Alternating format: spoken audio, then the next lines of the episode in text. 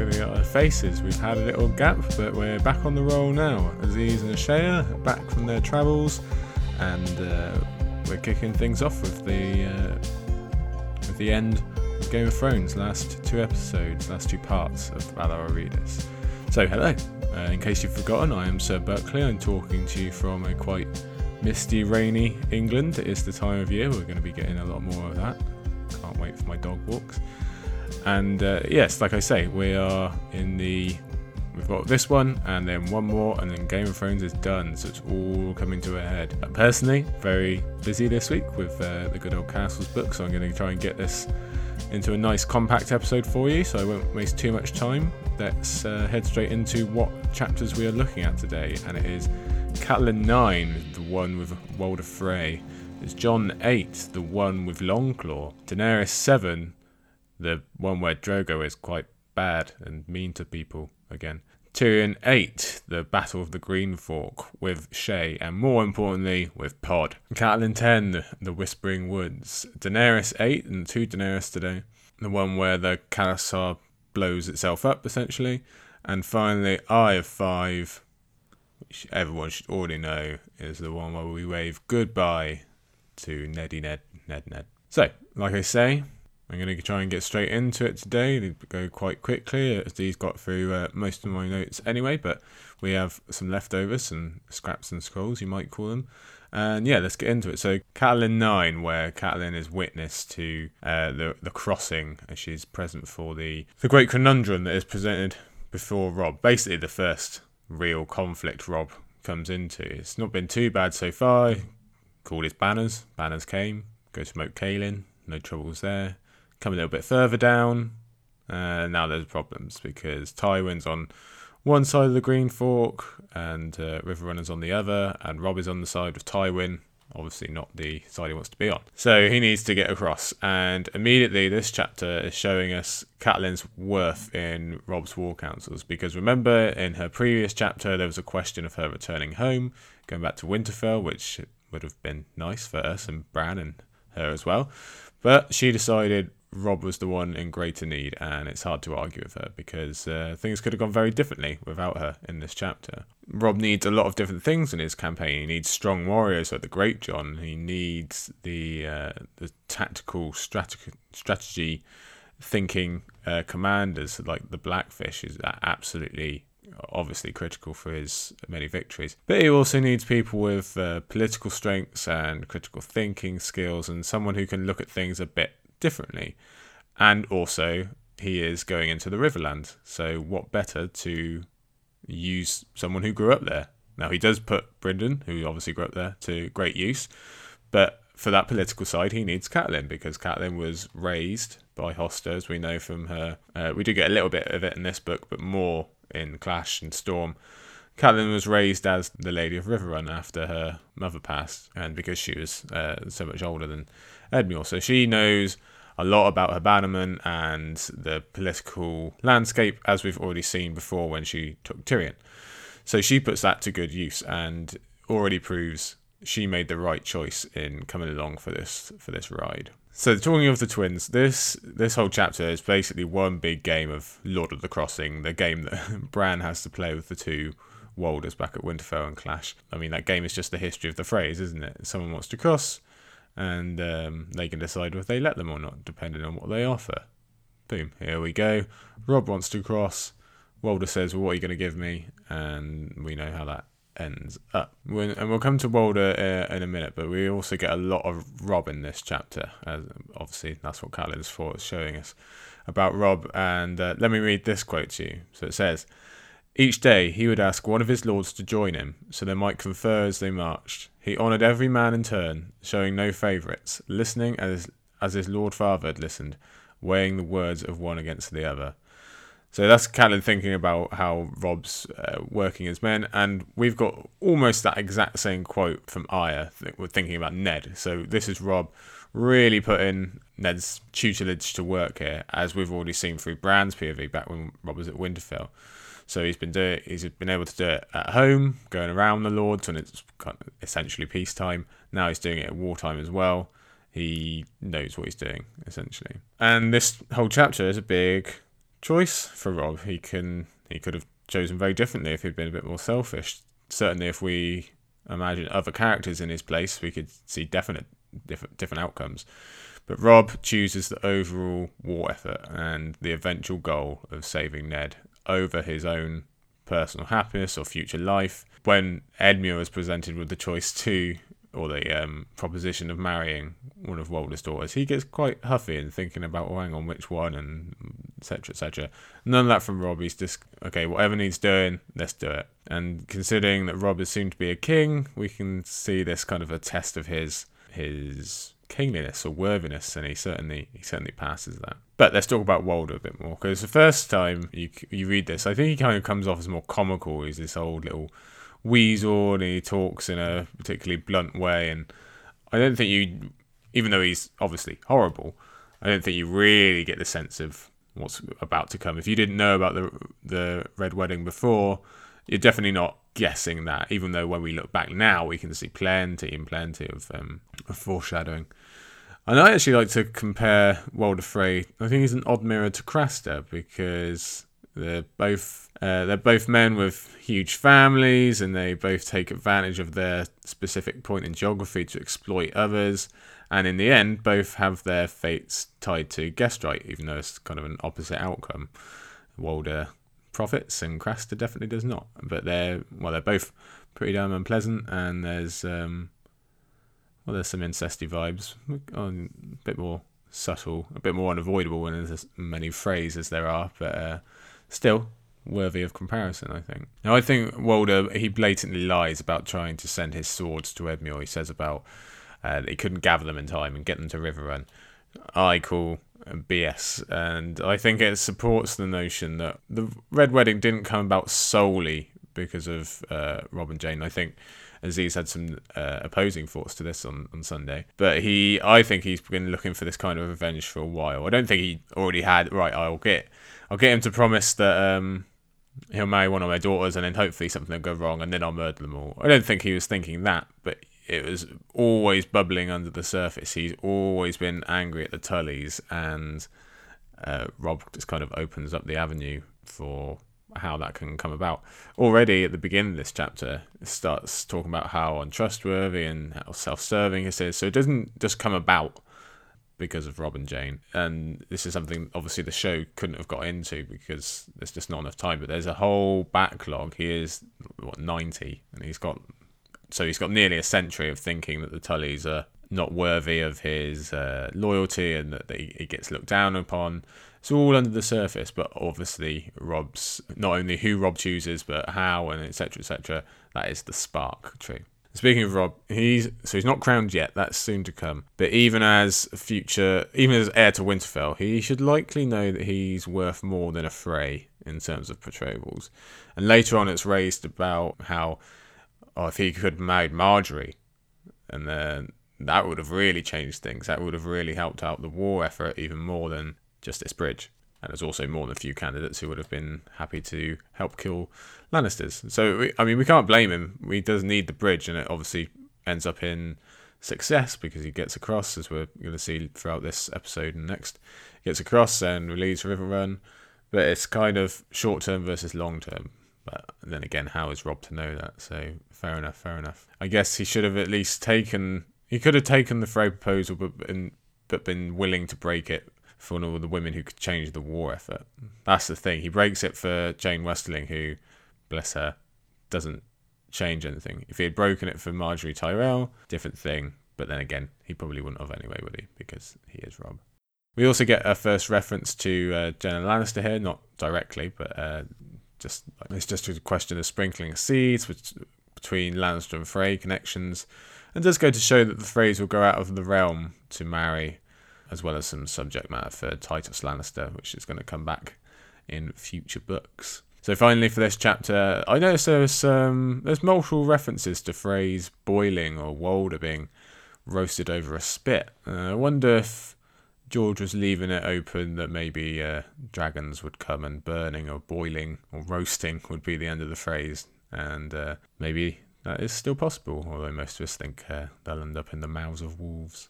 Anyway, on to our second chapter of the day, and it's back to Jon. This is Jon 8. So if you remember in his last chapter, Jon killed a dead man, and uh, so this is the, the fallout for that, and everyone, fairly enough, is quite shaken, and uh, Jeor Mormont is a bit nonplussed at a dead guy trying to kill him, and Jon is a bit nonplussed at having to kill said dead man, so it's a bit. If you thought it was cold at the uh, at the wall before, it's probably quite cold now, but a bit more an inner chill, maybe. This chapter is about Jon facing, well, not just this chapter, the remaining Jon chapters. I think there's this one and one more next week. And within them, it's Jon facing many choices, and it's about the choices that Jon has to deal with, basically. And we're going to get to in a minute, especially with uh, his conversation with Aemon Targaryen. I think that's quite fitting given that Ned has just had a, a single large choice placed in front of him and Jon has several. Um, and it makes me think of family, duty, honour, the Tully words, and what is their correct order. I think that's a question that's prevalent in this, in Catelyn's chapter, in uh, chapters last week. It really comes up again and again on what it comes again to what oaths you should obey, like Jaime says, and yeah, basically what order is, is right. We'll see what Jon what Jon's theory on that is soon enough. Now, I do think it's, it's beginning of a lucky path for Jon to become Lord Commander because we learn about the fallout from the other, um, from the Whites and who died. So, Jeremy Rykker, he uh, died, and he might have been a very popular candidate during the choosing in um, Storm of Swords if he had survived the ranging, which we can assume he probably would have gone on.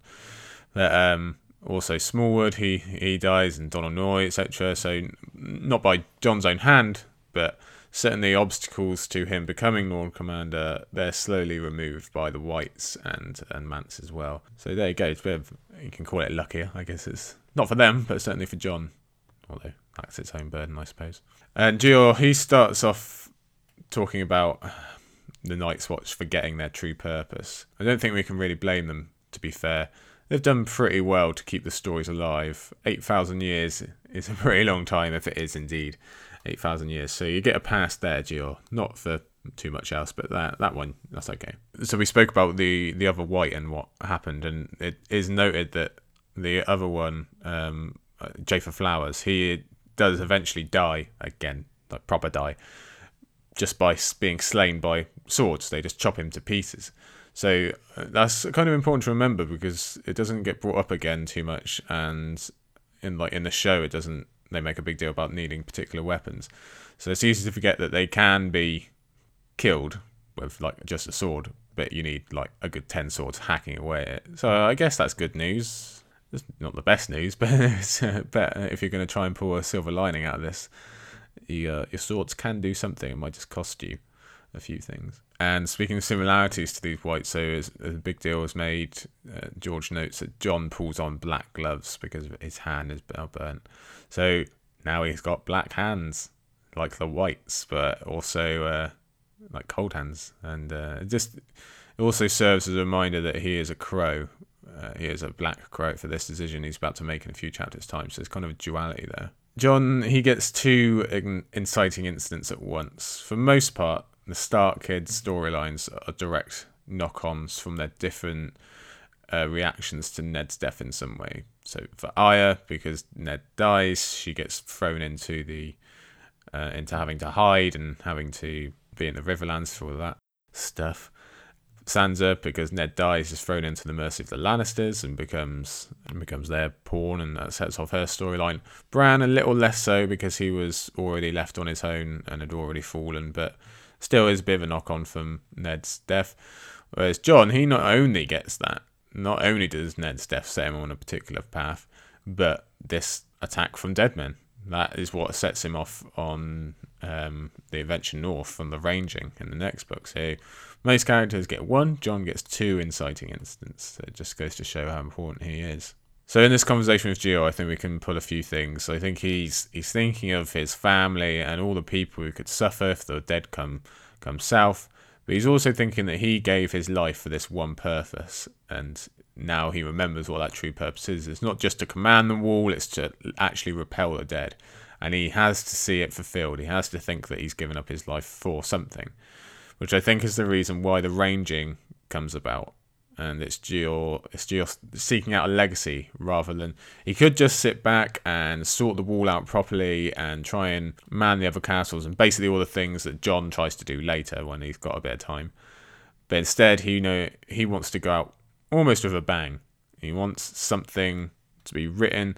If you think uh, about the Kingsguard and their white book, if if the if the, the wall had a black book, Gilles does not want his to say uh, was in command when the dead came, and that's it. He wants his to say went on a great ranging, found Benjen Stark, defeated the dead and uh, Mance as well. And as we're going to get into, I'm sure in months to come with Clash, we see how that that mission kind of gets taken by the wayside and he becomes obsessed with Mance instead. But that's his thinking right here, right now.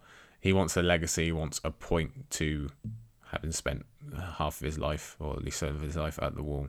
And I think that t- ties back into what we said about Sansa last week. It's worse to sit and wait. It's just worse. Like we just saw, like we'll see with Catelyn in a little bit, where she has to wait for the Whispering Wood. Gilles doesn't want to just sit and wait for dead to come. That's horrible, obviously. He wants to go out looking rather than waiting. He wants to go to the dead men.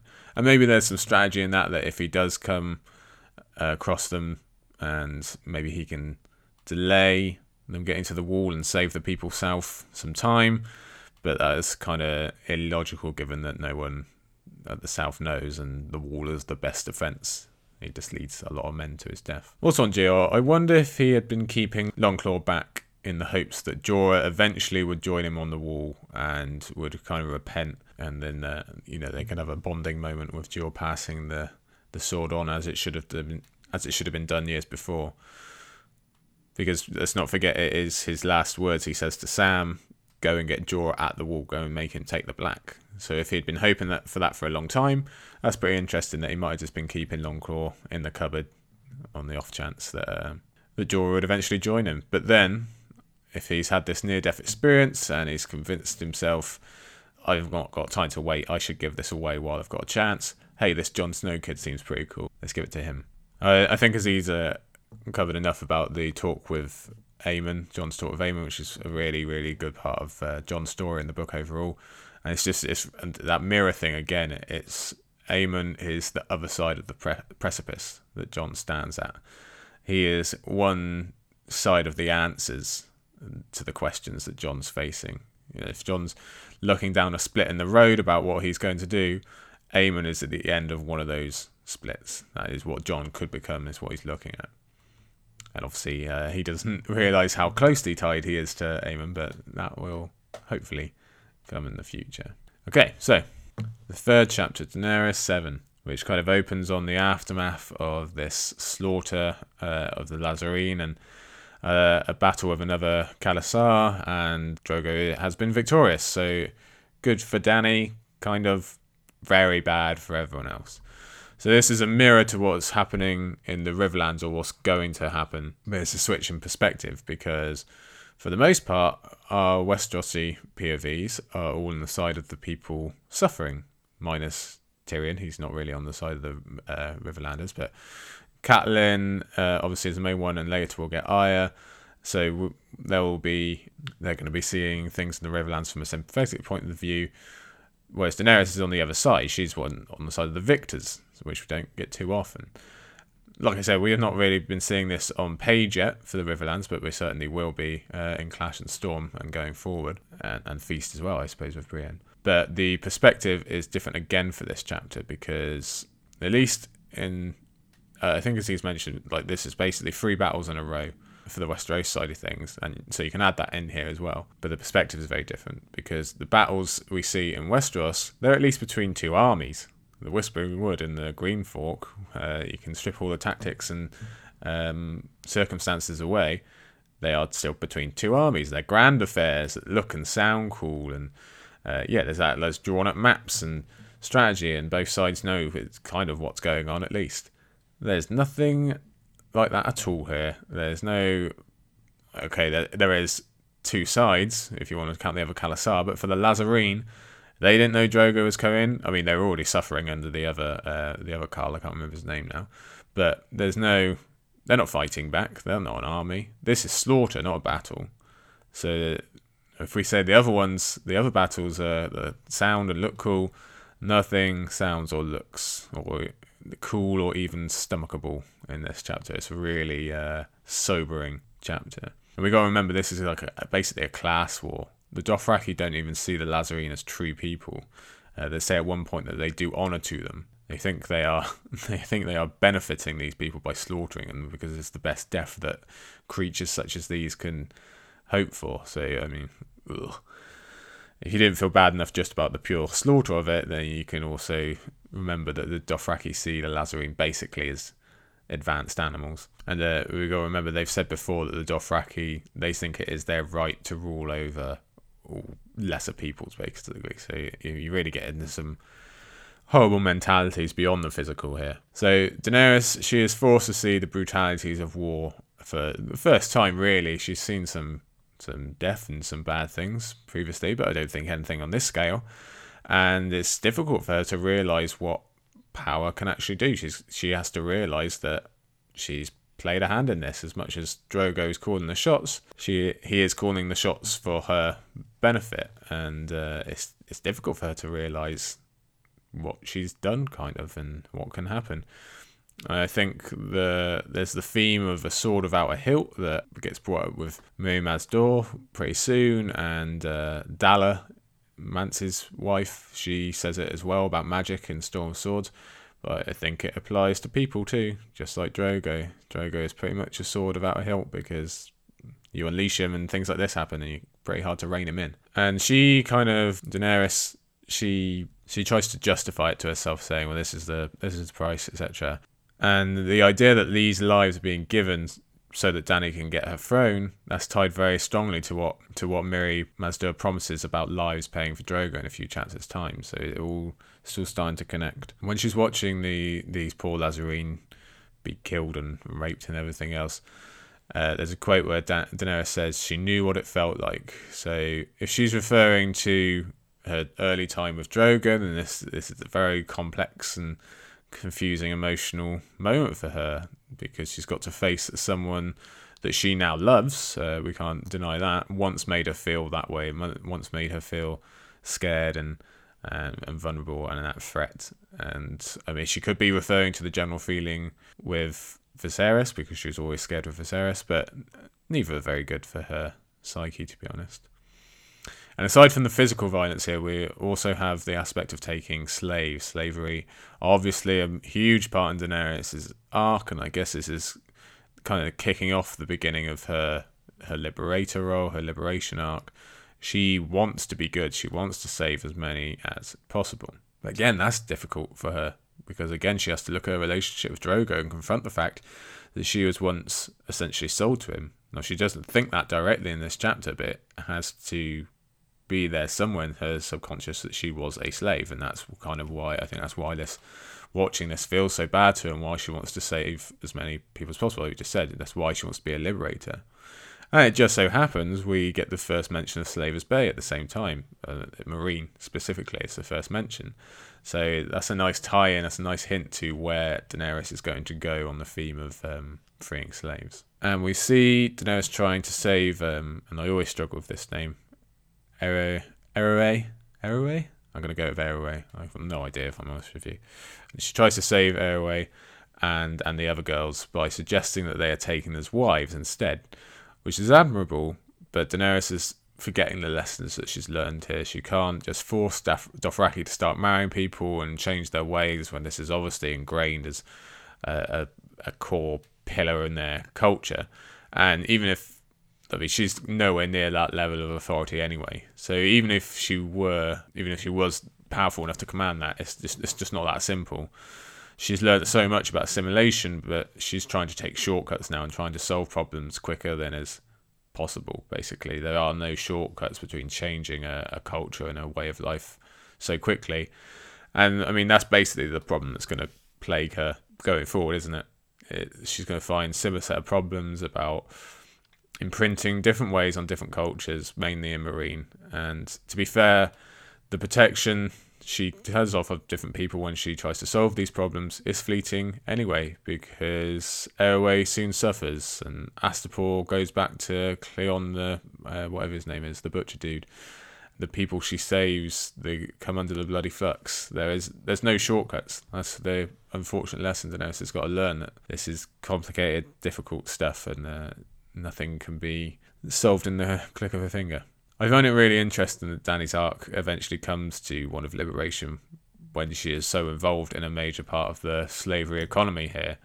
Uh, we learn a lot more later about how the cities of Slavers Bay interact with the Dothraki and how the continent of Essos basically has this economy. But it's made clear for now in this chapter that the the Lhazareen, the landmen, aren't a threat. They aren't gaining tactical land. They weren't even in the way for Drogo marching on Westeros or getting some ships.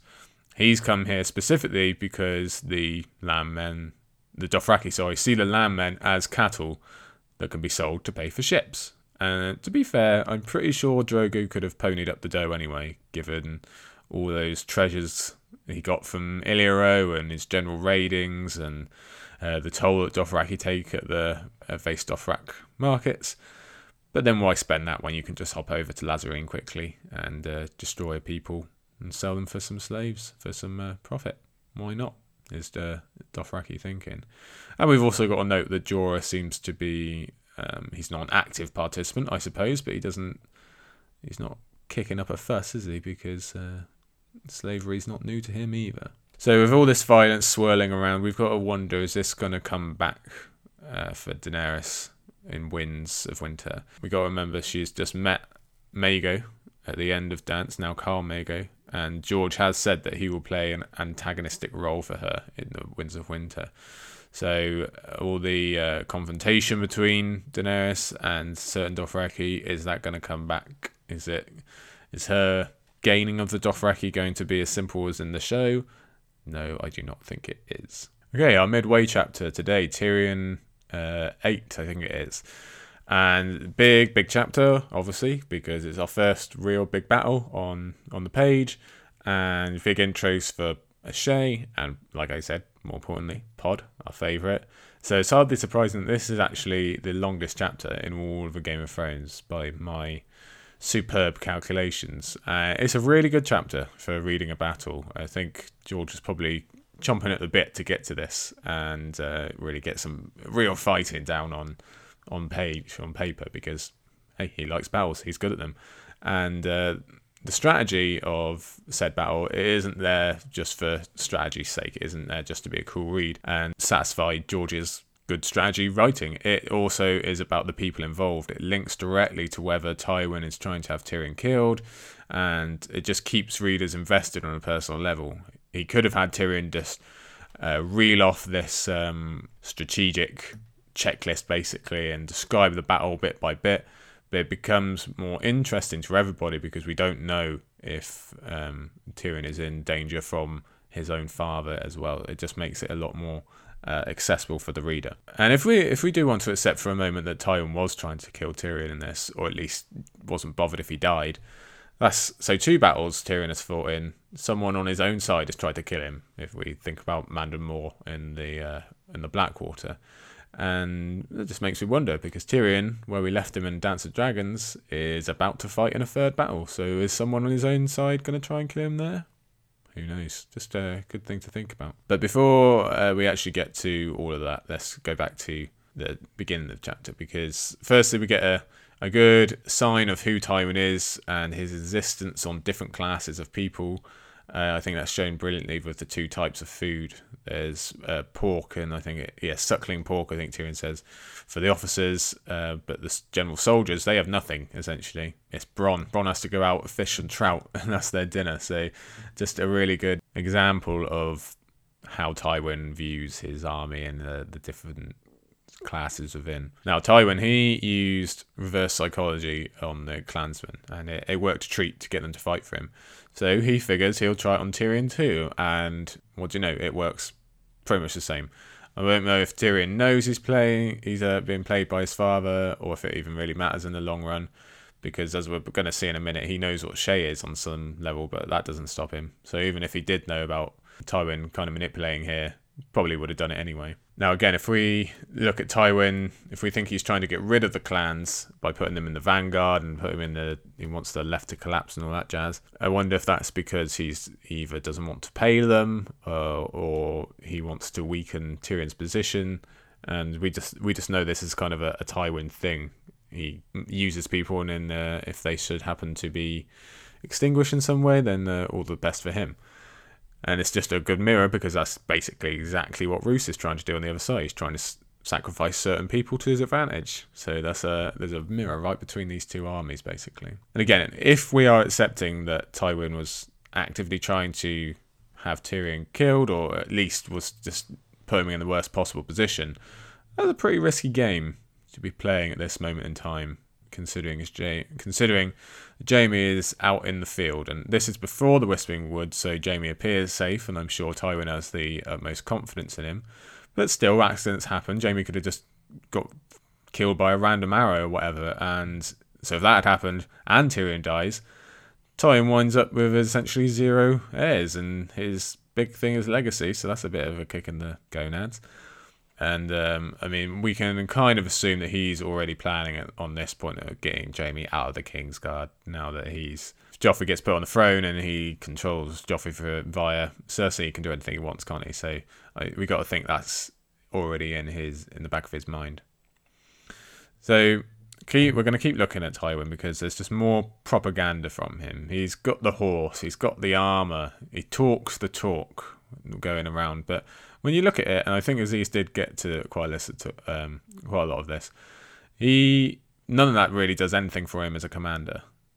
He does not show himself in a good light as a military commander here. He doesn't brief Tyrion. He doesn't use his personnel properly, and you've got to wonder if this is just overconfidence on his part because he he thinks, oh, my opponent is Robb Stark, the kid who's never fought any battles. He's literally a kid, or if it, is it just Tywin's reputation has always been overinflated. Like most of what we know of Tywin, maybe it's all talk. Maybe you can just chip them flakes of gold right off, and uh, the beneath is not so not so shiny. But I do think him leaving Tyrion out of the plan is a funny reversal again of um, Edmure being left out of Robb's plans later.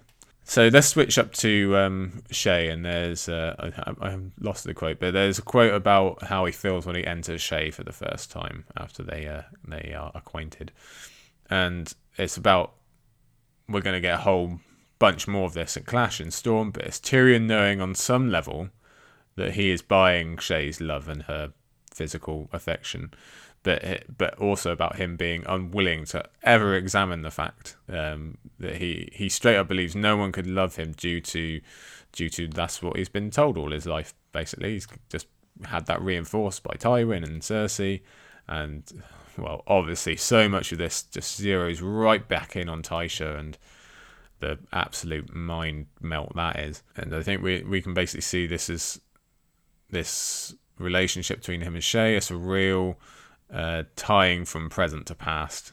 Something that's happened so far in Tyrion's past is still really present, essentially. We can see Tyrion wants another Tysha, um, as we're going to find out, which turns out to be fatal for, for Shae because of what Tyrion wants her to be instead of what she is. And like we say, he knows that. He knows that right now, right at the beginning, first day. He knows what Shae is. He knows he's not. She's not Tysha, but that doesn't stop him. And obviously, that that gets even more convoluted and complex and haunting when Jaime tells Tyrion actually that Tysha wasn't a sex worker at all and actually did generally love him. So then, considering he gets told that, and then what happens with Shae, uh, yeah that is the beginning of the dark turns for Tyrion, and so we see the roots of that right back here, and his just unwillingness to to look at how badly affected he's been by Tysha. okay, so back to the battle itself. Then, if we're let's get past that really dark moment and move on to the much happier uh, subject of horrible battles with hundreds of men dying, and also not just men. It does. It is mentioned Gregor's horse goes down. So not a good book if uh, you're Gregor Clegane's horse. Not a good book at all. So Tyrion notes that he doesn't see any Bolton banners on the field, And um, so that's kind of giving us a hint that Roose is throwing the game here, which is pretty lucky for Tywin because if Roose hadn't been trying quite hard to throw the throw the battle one way, things could have gone really badly for Tywin, considering how badly they already went. So the Lannisters they eventually win, but I'm I'm doing air quotes here on a podcast. I'm doing air quotes because is it a win really? It's kind of a, a hollow victory, like some of Robb's will turn out to be later on. Tywin has beat Roose or or Roose's men anyway, the ones that he sent in. But but so what? The war is not done in a scorecard. You can't just say, well, okay, you took this place, but I took this many men. Let's compare.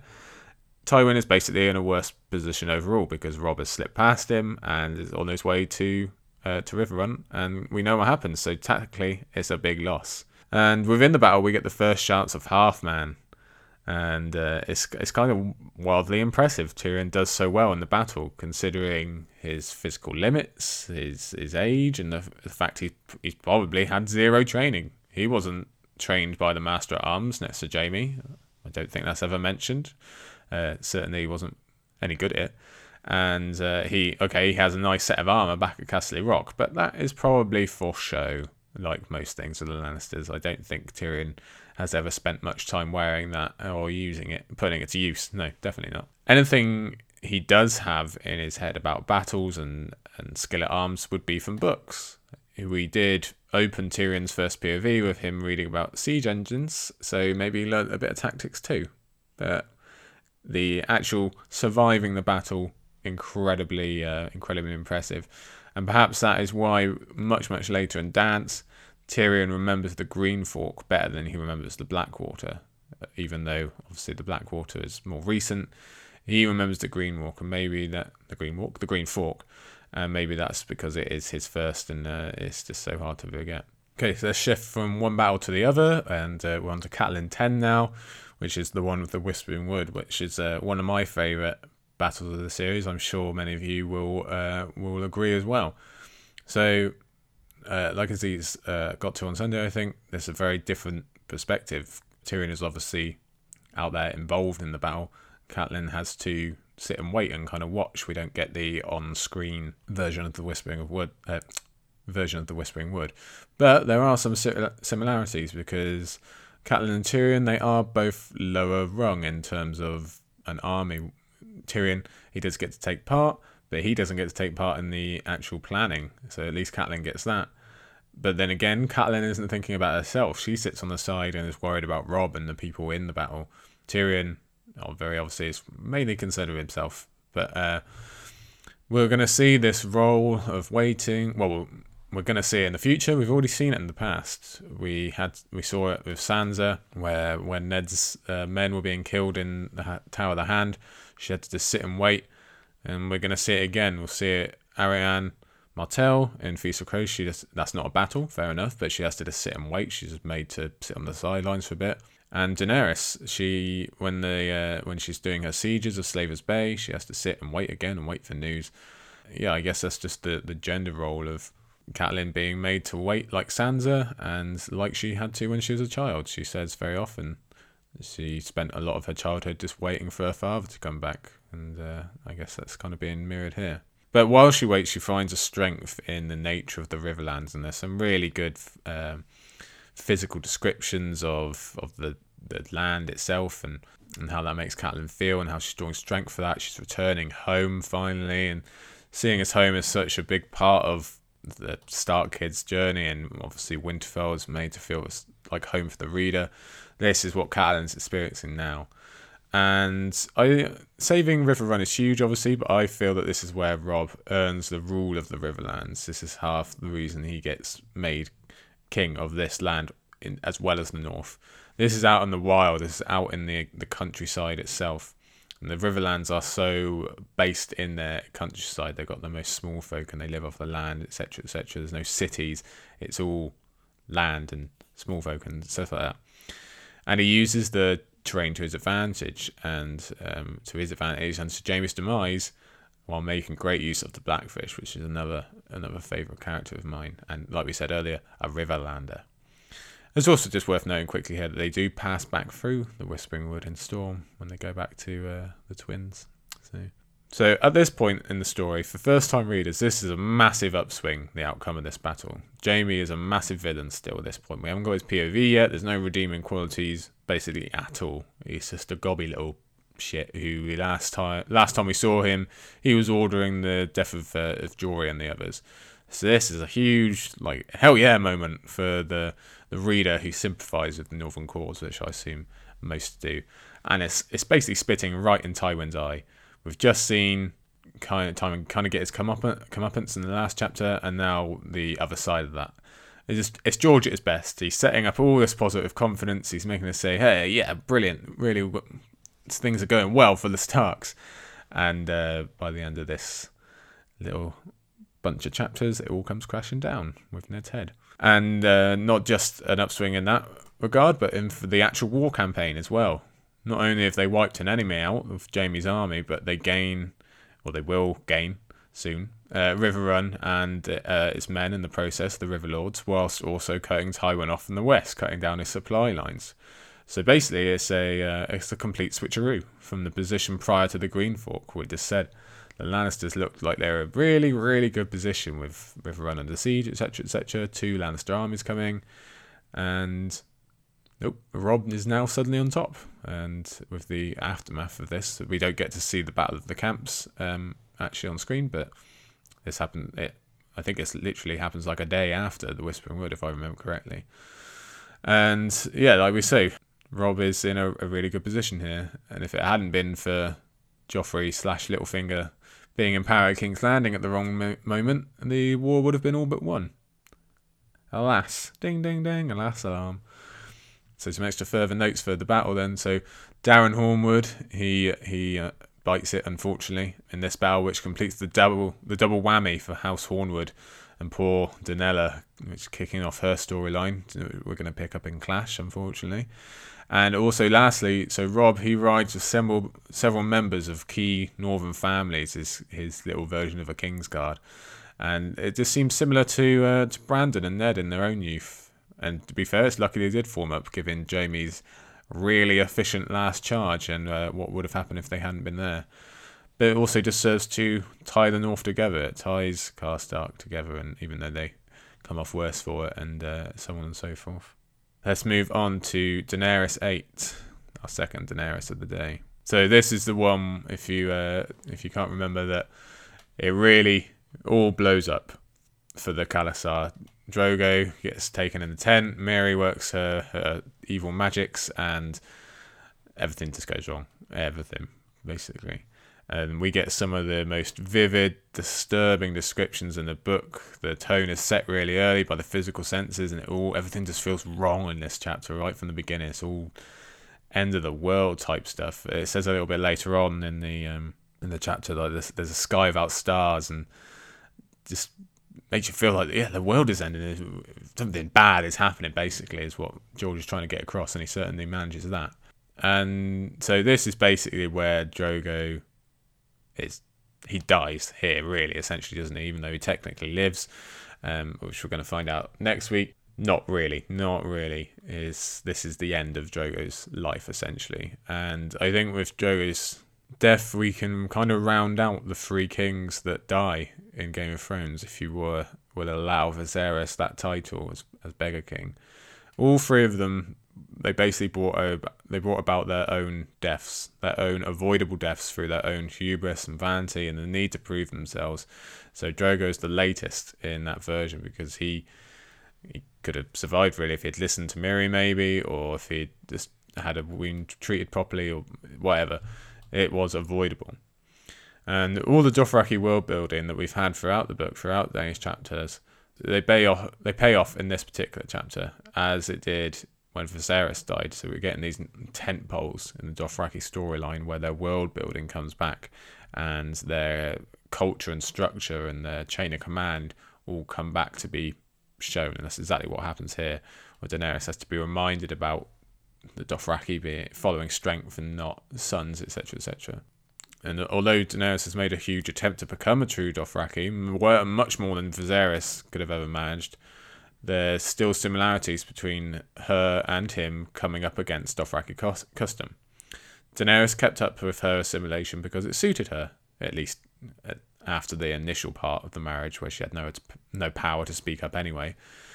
But now that it goes directly against her wants, she goes against it, and that's the same thing that happened with Viserys. He was at least happy to kind of. I mean, he didn't make any efforts to assimilate, but he was happy to go along with it when he thought he was going to get something out of it. When it went against what he wanted, that's when he made the mistake of going right against Dothraki culture, and that's kind of what Daenerys is doing here. So we get the beginning of the life pays for death themes that we're going to see repeated throughout most of the magical storylines. We get a lot of that from Bran. We get a lot of, definitely a lot from Melisandre, obviously. That's the beginning of that here. And we talked about Daenerys kind of going against Dothraki and maybe making some mistakes. Even Jorah tells her off here for what she's planning to do with Miriel and stuff, and that just shows us how far that she's gone. It's beginning to beginning of the connection to Asshai. A lot of mentions for Asshai in this um, chapter, and um, we're going to get more of that from Quaithe in the future, and also for Jorah. Uh, just to mention, he talks about how the the blood riders, the Khos, they're dangerous because they're dead man walking. So what's the point? They can basically do whatever they want, and that reminds me very heavily of the deserters and the talk of uh, Night's Watch deserters. The man whose life is forfeit is uh, the most dangerous, right back in Bran One. So talking about how Drogo goes down and the khalasar is breaking because of it, we got to remember that Daenerys she loses everything, and the khalasar they basically lose everything all because of a single wound. And I wonder if that is George trying to tell us something while Robb is uh, off winning these battles in amazing fashion. That basically anyone can be brought down, and don't don't believe the hype. Basically, so there's a quote here later on um, about Drogo. It says he was a fire in human skin. So that might be a bit of a hint of where Drogo's body is going to end up in a few chapters. And um, well, I won't go too far into the the utter chaos at the end of the chapter. Aziz did that uh, for me. But I just think that, that that chaos and that real battle climate that is basically what the Lhazareen just had visited on them in the last uh, Daenerys chapter. So something to think about there. Okay, lastly today is Arya 5, the chapter that everyone should know and remember well. Because uh, we'll get straight to the point. This is the chapter where Ned dies. There's uh, there's some stuff before that, but that's definitely the point of the chapter, and it's the the point of the book. It's the whole climax of the book. I don't think it's um, there's any argument about that really. Game of Thrones is Ned's book, and he is the main. Got the most chapters, and his uh, investigation is the main plot, and uh, this is the end of that. This is the end of Ned, which is the spark plug for basically all the other storylines, almost all of them in uh, in the coming books.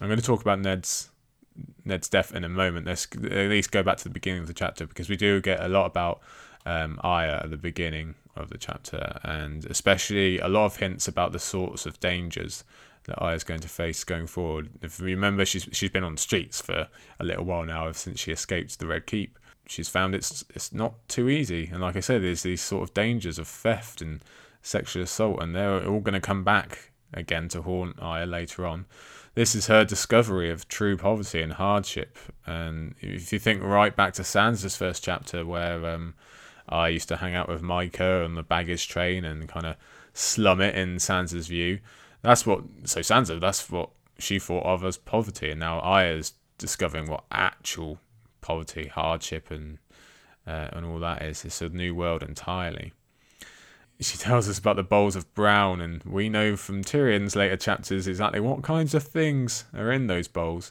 And the cooking of it sounds absolutely disgusting. It's just like this one vat that they, it's just always there, and they just chuck things in. Every, you know, it's been going for days or weeks. Ugh.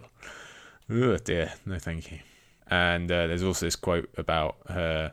She must have talked wrong or something when she's she tries to make friends with some of the other orphans and people on the street like her her accent is obviously giving her away, uh, which it will do later at Harrenhal as well. She gives herself away as Highborn. And if you remember, the Lannisters try and play a trick on her. The docks they dress up some people in stark um, stark clothing in the hopes that Arya will approach and give herself up. I actually forgot about that. It's pretty clever for Cersei or whoever's pulling the strings there. I would have liked to see if that would have worked on Sansa because in theory she's supposed to be less street smart and it's Arya is supposed to have her wits about her. But I do not think that would have worked on Sansa. I think she's too smart for that. I think if anything she would have noticed it even quicker because she knows about who's who and what's what. We've got to be, we really have to thank our lucky stars that Needle wasn't stolen that first night. That's a, a good bit of luck. And yeah, basically, Arya just does a real rough time of it, and uh, that is definitely what we're going to get going forward. But on to the crux of the chapter is obviously Ned, Neddy Ned Ned, and his beheading. So the narrative is that Ned was killed by the politics and the customs of King's Landing and that he wasn't a match for them. But if you think about it, those are exactly what should have saved him. He should have been kept as a hostage and used, and uh, the customs are that you don't behead someone on the Sept of Baelor and you don't behead a, a prisoner who's admitting what he did wrong, and especially when he's still useful. But that's if you don't have Joffrey running the show. And this is really Joffrey's big step onto the national stage. This is really what his opening is. And uh, God, his smile. He's turning to smile at Sansa uh, just before he gives the command.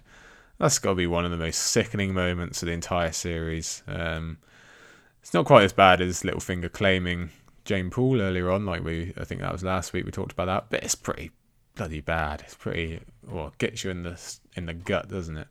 Now before that, Ned actually he swears on the seven, which he doesn't worship. If he if he's being technical, he should be swearing on the old on the old gods because what does a what does a promise on the faith of the seven mean to Ned really? It's basically a false declaration. So I wonder if he's trying to hint there, if he had the the frame of mind. Let's not forget he's been starved and is feverish and all that. So maybe he's not in his right mind anyway. He's just literally doing what he's be well, maybe he's literally just saying what he's been told to say. But having said that, even if he was in the frame of mind to try and take a dig and swear on the wrong gods, maybe it's just the fact that bringing up the old gods outside the Sept of Baelor probably wouldn't have made him many extra friends. There's an extra little dig in in Ned here that he has to admit that he was trying to kill Joffrey. Um, obviously he wasn't, but his his whole arc is over the top about saving children, and he is literally put in, in a whole heap of effort to save Joffrey specifically, and put himself in danger trying to save Joffrey and the others. And here he is having to say that he's tried to kill Joffrey. That's just really a, a big slap in the face, and it makes all of his efforts seem like such a waste. Now let's go through what happens what happens on the on the stage with all the background players when Joffrey does give the command. So the quote goes: "The High Septon clutched at the king's cape." Um, we don't give our nameless high priest much credit when remembering Ned's death, but whatever his political alignment might have been at this time, having an execution on the, the holiest, or maybe second holiest if you live in Oldtown, the holiest site in the world, you're probably pretty pissed. You do not want that to happen. It's not not good. Now, next quote is Varys came rushing over, waving his arms. And this is this is the most public thing Varys ever does. It might be the only pure reaction we ever see from him. Uh, really, it's quite interesting. And of course, Littlefinger doesn't protest at all. Um, well, Cersei, she does. She tries to stop it because she's smart enough to know the Lannisters get screwed over by Ned's death. They lose their major bargaining chip. Jaime is in big, big trouble if um, if this goes down. And perhaps she should have realised that um, purely talking to Joffrey was not going to reverse his decision. Maybe this is the first time she truly realizes what she has on her hands with her son, and it's again it's that sword without a hilt thing. This might be her great her great realizing moment of oh God, what's what are we in store for here? And there's an interesting parallel between Cersei and Catelyn because when Catelyn first meets with Robb uh, the um, previous up at Moat Cailin, she considers sending him home and telling him off, but realizes that she can't because it will affect his future authority as Lord of the North. So maybe Cersei sees something similar here. It is not a good look. It's not a good first look as the new king to have your mum basically renege on your first uh, public decree if she just outright forbids this, which she does have the power to do, she is regent. She either forgets that in this moment or she just doesn't think she can make him look so weak or whatever. But um, you would think that she would place Jaime's life, which is what is at stake here, above that, but apparently not. If only Ned had had enough of his mind to go to ask Joffrey to swing ice himself. Would have been a good sight. Do, do we think Joffrey could even lift ice? I really doubt it. Would have been would have been quite funny. Speaking of ice, there's some stunted secrets going on here.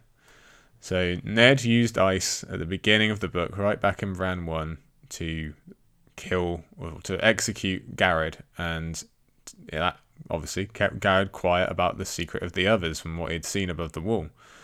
In this um, version, at the end of the book, Ice is keeping Ned quiet about Jon and Joffrey and their parentage. So those secrets, none of them die, but they are stunted and they're kept back for a bit. Yeah, there's some thematic resonance there of how Ice is both the name of the sword, but is also the quiet, subtle side to the Song of Ice and Fire, in opposition to loud, brash fire. Fire comes with dragons and dragon's breath and uh, cool explosions if you want to watch the show and stuff like that. Whereas the wall, which is made of ice, is where secrets are kept and where beyond it the biggest mysteries lie. So I just think there's some really neat tying in together of uh, the naming of swords there. And Arya's personal ending is very similar to the Red Wedding again, which was mentioned before. It's left um, we don't. It's left open. We don't know if she's died at the end of this chapter. There is a, a knife being thrown around. We don't think so, but you know, and um, certainly Arya doesn't know what's happening. And at the end of the Red Wedding, she takes uh, the flat of an axe in the back of the head. So it's very, very similar. The final note for this chapter and for today if we want to accept that Littlefinger was a big part of persuading Joffrey to do this, then I see this as the first of Littlefinger's removals of Sansa's protections or Sansa's crutches. Takes away Ned here. Obviously, he is Sansa's biggest protector and uh, pillar of support, etc. So, okay, that's one down. Later on, he knows that Tyrion is going to be taken away when uh, he arranges Joffrey's death. He knows that Tyrion will likely be blamed, and part of that is his arrangement. At that point, Tyrion is Sansa's husband, so that's another supposed to be another symbol of protection, personal protection. That's removed. And then a bit later on, he very clearly removes Lysa himself when he shoves her out the moon door. So that's Ned, that's Tyrion, and Lysa, and not that, well, especially Lysa or Tyrion would have been anywhere near the protectors that Ned would have been, but still, they were obstacles, and now Littlefinger has pretty much free reign with Sansa, doesn't he? So he's succeeded there. What a fun note to leave the podcast on today. How uh, Petyr manipulates Sansa into his will. Yeah. Anyway, so there we have it. That, those are our seven chapters today, and that will wrap up our podcast. It's good to see everyone back. Hope you enjoyed. Um, I'm sorry if it's been a bit rushed, but Castle's book demands a lot of my time at the moment, making a big push on that. And also, we're, me and uh, Lady Buckley are off to Ireland this week, so really trying to get things done quickly. So, thanks for stopping by, and uh, do enjoy the trip back across the God's Eye. We will see you next week for the, the end of Game of Thrones. Yeah, there already. Thanks to the Season of Share again. I hope they enjoyed their trip. Uh, uh, from what I've heard, they certainly did. And uh, thanks to everyone for tuning in. See you next time.